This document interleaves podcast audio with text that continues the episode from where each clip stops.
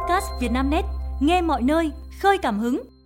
Mời quý độc giả theo dõi bản tin cuối ngày 25 tháng 2 của Vietnamnet, gồm những tin chính sau: tài xế xe khách chạy quá tốc độ, tông ô tô của cảnh sát, xử lý tài xế giả danh thương binh lái xe ba bánh tự chế ở Hà Nội, lại tìm ra vé số trúng độc đắc Việt lót hơn 13 tỷ đồng. Không khí lạnh bổ sung liên tiếp, miền Bắc rét đậm kèm mưa kéo dài. Theo Trung tâm Dự báo Khí tượng Thủy văn Quốc gia, hiện nay, 25 tháng 2, ở phía Bắc có một bộ phận không khí lạnh đang di chuyển xuống phía Nam. Khoảng chiều tối và đêm mai, 26 tháng 2, bộ phận không khí lạnh này sẽ ảnh hưởng đến khu vực phía Đông Bắc Bộ, sau đó đến một số nơi ở phía Tây Bắc Bộ. Gió Đông Bắc trong đất liền mạnh dần lên cấp 2 đến 3, vùng ven biển cấp 3. Khu vực Bắc Bộ, Bắc Trung Bộ trời tiếp tục rét. Từ 27 tháng 2, khu vực phía Đông Bắc Bộ trời rét đậm, vùng núi có nơi rét hại. Trong đợt không khí lạnh này nhiệt độ thấp nhất ở phía Đông Bắc Bộ phổ biến từ 11 tới 14 độ, khu vực vùng núi phía Bắc từ 8 tới 11 độ, vùng núi cao có nơi dưới 8 độ. Do ảnh hưởng của không khí lạnh, từ chiều tối và đêm 26 và 27 tháng 2, khu vực Bắc Bộ và Bắc Trung Bộ có mưa, mưa nhỏ rải rác. Sau đó, từ đêm 26 tới 27 tháng 2, khu vực từ Quảng Bình đến Khánh Hòa có mưa, mưa rào rải rác và có nơi có rông. Trong mưa rông có khả năng xảy ra lốc, xét, mưa đá và gió giật mạnh. Ngoài ra, khu vực đông bắc của Bắc Biển Đông tiếp tục có gió đông bắc mạnh cấp 6, giật cấp 7 cấp 8, biển động, sóng biển cao từ 2 tới 4,5 mét. Tài xế xe khách chạy quá tốc độ, tông ô tô của cảnh sát. Tối ngày 25 tháng 2, trao đổi với phóng viên Vietnamnet, đại diện Cục Cảnh sát Giao thông, Bộ Công an cho biết, Công an huyện Hữu Lũng, Lạng Sơn đang hoàn thiện hồ sơ để tạm giữ hình sự tài xế ô tô khách loại 29 chỗ ngồi vi phạm chạy quá tốc độ cho phép, không chấp hành hiệu lệnh dừng xe của lực lượng chức năng và tông ô tô tuần tra của cảnh sát. Cụ thể, sáng nay, tổ công tác của phòng cảnh sát giao thông công an tỉnh Lạng Sơn thực hiện nhiệm vụ tại KM64 600 trên tuyến quốc lộ 1. Đến 12 giờ 58 phút, tổ cảnh sát giao thông phát hiện ô tô khách loại 29 chỗ ngồi mang biển kiểm soát 29F006, 20 do tài xế N, 5G, sinh năm 1974, trú tại Quế Võ, Bắc Ninh, điều khiển, vi phạm tốc độ 75 trên 50 km/h. Tổ cảnh sát giao thông đã ra hiệu lệnh dừng xe để kiểm tra và xử lý vi phạm nhưng tài xế không chấp hành còn điều khiển ô tô bỏ chạy. Tổ công tác đã dùng ô tô chuyên dụng mang biển số 22A005 20 bám theo và nhiều lần ra hiệu lệnh dừng xe nhưng tài xế đánh võng, nhiều lần đâm vào đuôi xe của cảnh sát. Đến km 74 cộng 100 trên quốc lộ 1, lực lượng cảnh sát giao thông đã dừng được phương tiện vi phạm. Sau hàng loạt cú đâm, ô tô tuần tra của cảnh sát giao thông bị hư hỏng phần đuôi. Qua kiểm tra, lực lượng cảnh sát giao thông không phát hiện tài xế vi phạm nồng độ cồn và ma túy. Xử lý tài xế giả danh thương binh lái xe ba bánh tự chế ở Hà Nội. Chiều ngày 25 tháng 2, tổ công tác của đội cảnh sát giao thông đường bộ số 4, phòng cảnh sát giao thông công an thành phố Hà Nội đã kết hợp giữa tuần lưu và lập chốt tại đường Trần Khát Trân, quận Hai Bà Trưng để xử lý các trường hợp điều khiển xe ba bánh tự chế vi phạm luật giao thông. Sau ít phút lập chốt, tổ công tác đã dừng xe ba trường hợp vi phạm gồm một xe công nông chở vật liệu xây dựng và hai xe ba bánh do tài xế giả danh thương binh điều khiển.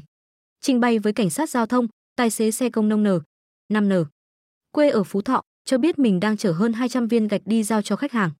Bình thường tôi chở cát, gạch, xi măng đi giao cho khách ở trong các ngõ của phường Thanh Lương, quận Hai Bà Trưng. Các ngõ ngách này ô tô không đi vào được, chỉ có các loại xe công nông nhỏ chở được hàng hóa vào, anh N, 5N. Nói, theo anh N, 5N, xe công nông của anh không có đèn chiếu sáng, đèn xi nhan, gương chiếu hậu. Nên khi đi xe anh cố gắng đi chậm để đảm bảo an toàn. Tôi chưa từng nghĩ đến việc nếu xảy ra tai nạn giao thông thì ai phải chịu trách nhiệm, tôi chỉ cố gắng đi chậm để đảm bảo không va quệt vào ai, anh N cho biết. Bộ Y tế giả soát, xử lý ngay tiêu cực trong kê đơn thuốc để hưởng hoa hồng. Yêu cầu được Thứ trưởng Bộ Y tế Trần Văn Thuấn nêu ra trong công văn gửi các bệnh viện trực thuộc Bộ Y tế và thuộc trường đại học, Sở Y tế 63 tỉnh, thành và y tế các bộ, ngành liên quan việc tăng cường kiểm tra, giám sát kê đơn, chỉ định trong khám bệnh, điều trị cho người bệnh. Bộ Y tế yêu cầu lãnh đạo các đơn vị chỉ đạo, tăng cường kiểm tra, giám sát việc tuân thủ đúng quy định kê đơn thuốc, chỉ định thực hiện các dịch vụ kỹ thuật, thiết bị y tế tại các cơ sở khám chữa bệnh. Đồng thời, giả soát, phát hiện, chấn chỉnh, xử lý kịp thời các hành vi tiêu cực trong kê đơn thuốc, chỉ định các kỹ thuật, dịch vụ y tế để lấy hoa hồng, gây phiền hà cho người bệnh nhằm trục lợi từ người bệnh cũng như quỹ bảo hiểm y tế. Lại tìm ra vé số trúng độc đắc Vietlott hơn 13 tỷ đồng. Theo thông báo của Vietlott, trong kỳ quay số mở thưởng lần thứ nhất 1164 của sản phẩm Mega 6 phần 45 diễn ra vào tối nay, 25 tháng 2, Hội đồng quay thưởng của Vietlott đã xác định có một vé số trúng giải jackpot trị giá 13 tỷ 116 triệu 681 nghìn đồng. Dãy số may mắn trong kỳ quay số mở thưởng lần thứ nhất 1164 của sản phẩm Mega 6 trên 45 là 0507 10 12 15 26. Tấm vé trúng giải jackpot hôm nay chứa dãy số trên. Theo quy định của Bộ Tài chính, khách hàng may mắn trúng giải độc đắc sẽ phải đóng thuế thu nhập cá nhân 10%. Như vậy, vị khách hàng trúng giải jackpot hôm nay sẽ phải nộp khoản tiền hơn 1,3 tỷ đồng thuế thu nhập cá nhân vào ngân sách địa phương phát hành vé số Mega 6 trên 45 trúng giải nói trên. Sau khi thực hiện nghĩa vụ thuế, người trúng giải độc đắc trên sẽ nhận về khoản tiền thực lĩnh gần 12 tỷ đồng. Người đàn ông nguy kịch do vi khuẩn có thể tìm thấy trong món ăn vạn người mê. Người đàn ông 67 tuổi làm bảo vệ một doanh nghiệp ở Hà Nội, được gia đình đưa đi cấp cứu vì mệt mỏi, chậm chạp, sốt. Trước đó 2 ngày, bệnh nhân đã sốt và đau đầu. Tại Bệnh viện Quân y 103, Hà Nội, các bác sĩ đã nhanh chóng làm xét nghiệm cấy máu và dịch não tủy cho kết quả dương tính với vi khuẩn Streptococcus suis S. Suis gây bệnh liên cầu lợn. Đây là bệnh lây truyền từ động vật sang người và có thể gây tử vong. Nguyên nhân là người bệnh ăn các món từ thịt lợn chưa nấu chín trong đó phổ biến nhất là tiết canh, món ăn nhiều người yêu thích. Người bệnh có triệu chứng lâm sàng nặng, phải điều trị trong thời gian dài. Chi phí lớn và thường để lại biến chứng không phục hồi sau khi khỏi bệnh. Trước đó, Bệnh viện Bệnh nhiệt đới Trung ương đã ghi nhận một trường hợp tử vong do ăn tiết canh lợn. Đó là nam bệnh nhân 50 tuổi ở Nam Định, đã mổ lợn, chế biến tiết canh liên hoan tất niên cùng bạn bè. Sau một ngày, bệnh nhân thấy đau mỏi người, đi ngoài phân lỏng hai lần, kèm sốt cao rét run. Người khó chịu, chân tay tím tái. Các bác sĩ khuyến cáo vi khuẩn gây bệnh liên cầu lợn bị tiêu diệt hoàn toàn khi thực phẩm được nấu chín kỹ.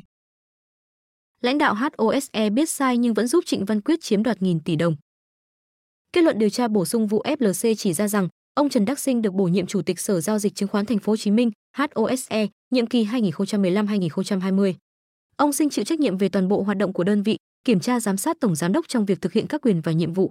Sau khi nhận được hồ sơ đề nghị niêm yết của công ty Faros, ông Sinh biết báo cáo tài chính năm 2014, 2015 của công ty này không phù hợp vì phạm vi lưu ý lớn, không đủ cơ sở để xác định số vốn đã thực góp theo văn bản của Ủy ban Chứng khoán Nhà nước và các tài liệu có trong hồ sơ đề nghị niêm yết nhưng do có mối quan hệ với ông Trịnh Văn Quyết và Doãn Văn Phương, cựu tổng giám đốc tập đoàn FLC, đã bỏ trốn và được hai ông này nhiều lần nhờ giúp đỡ nên ông Sinh đã chỉ đạo cấp dưới tạo điều kiện sớm niêm yết cổ phiếu của công ty Faros.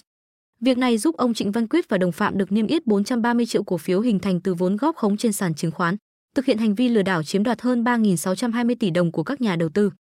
Cơ quan điều tra cho rằng hành vi của ông Sinh cấu thành tội lợi dụng chức vụ quyền hạn trong khi thi hành công vụ. Cũng theo kết luận điều tra, ông Lê Hải Trà, khi đó là ủy viên hội đồng quản trị, phó tổng giám đốc thường trực, thành viên độc lập hội đồng niêm yết Sở giao dịch chứng khoán Thành phố Hồ Chí Minh đã có hành vi lợi dụng chức vụ quyền hạn trong khi thi hành công vụ. Cựu thủ tướng Campuchia Hun Sen ý định trở lại chính trường. Theo Straits Times, trong ngày 25 tháng 2, ông Hun Sen đã đi bỏ phiếu trong cuộc bầu cử thượng viện tại một địa điểm gần nhà riêng ở thành phố Tắc Mau. Cựu thủ tướng Campuchia tiết lộ rằng ông có ý định trở thành chủ tịch thượng viện. Nếu ông ấy trở lại với vai trò lãnh đạo thượng viện, rõ ràng đất nước sẽ phát triển và hòa bình hơn nữa. Ủy viên Hội đồng Chim Vanarit ca ngợi động thái của ông Hun Sen. Ủy ban bầu cử quốc gia Campuchia, NEC, dự kiến sẽ mất vài tuần để công bố kết quả chính thức. Tuy vậy, truyền thông địa phương nói rằng hầu hết các cử tri ở Phnom Penh đều mong muốn ông Hun Sen trở lại chính trường. Tham gia cuộc bầu cử thượng viện lần này có bốn chính đảng gồm Đảng Nhân dân Campuchia, CPP, cầm quyền, Đảng Ý chí Khmer, Đảng Bảo Hoàng Phan Sintech và Đảng Sức mạnh Dân tộc. Các chính đảng sẽ cạnh tranh cho 58 ghế trong tổng số 62 ghế ở Thượng viện bốn ghế còn lại do Quốc vương và Quốc hội Campuchia bổ nhiệm. Trên thực tế, phần lớn cử tri tham gia bầu cử đều là thành viên của CPP, nên chiến thắng của ông Hun Sen gần như đã được đảm bảo. Ông Hun Sen, 71 tuổi, trở thành thủ tướng Campuchia vào ngày 14 tháng 1 năm 1985. Tới tháng 8 năm 2023, ông Hun Sen tuyên bố từ chức và chuyển giao vị trí cho con trai là Đại tướng Hun Manet. Quý độc giả vừa nghe bản tin podcast thời sự tổng hợp cuối ngày 25 tháng 2 của Vietnamnet được thể hiện qua giọng đọc AI của VB. Bản tin được phát sóng hàng ngày lúc 22 tới 23 giờ. Mời quý vị và các bạn chú ý theo dõi.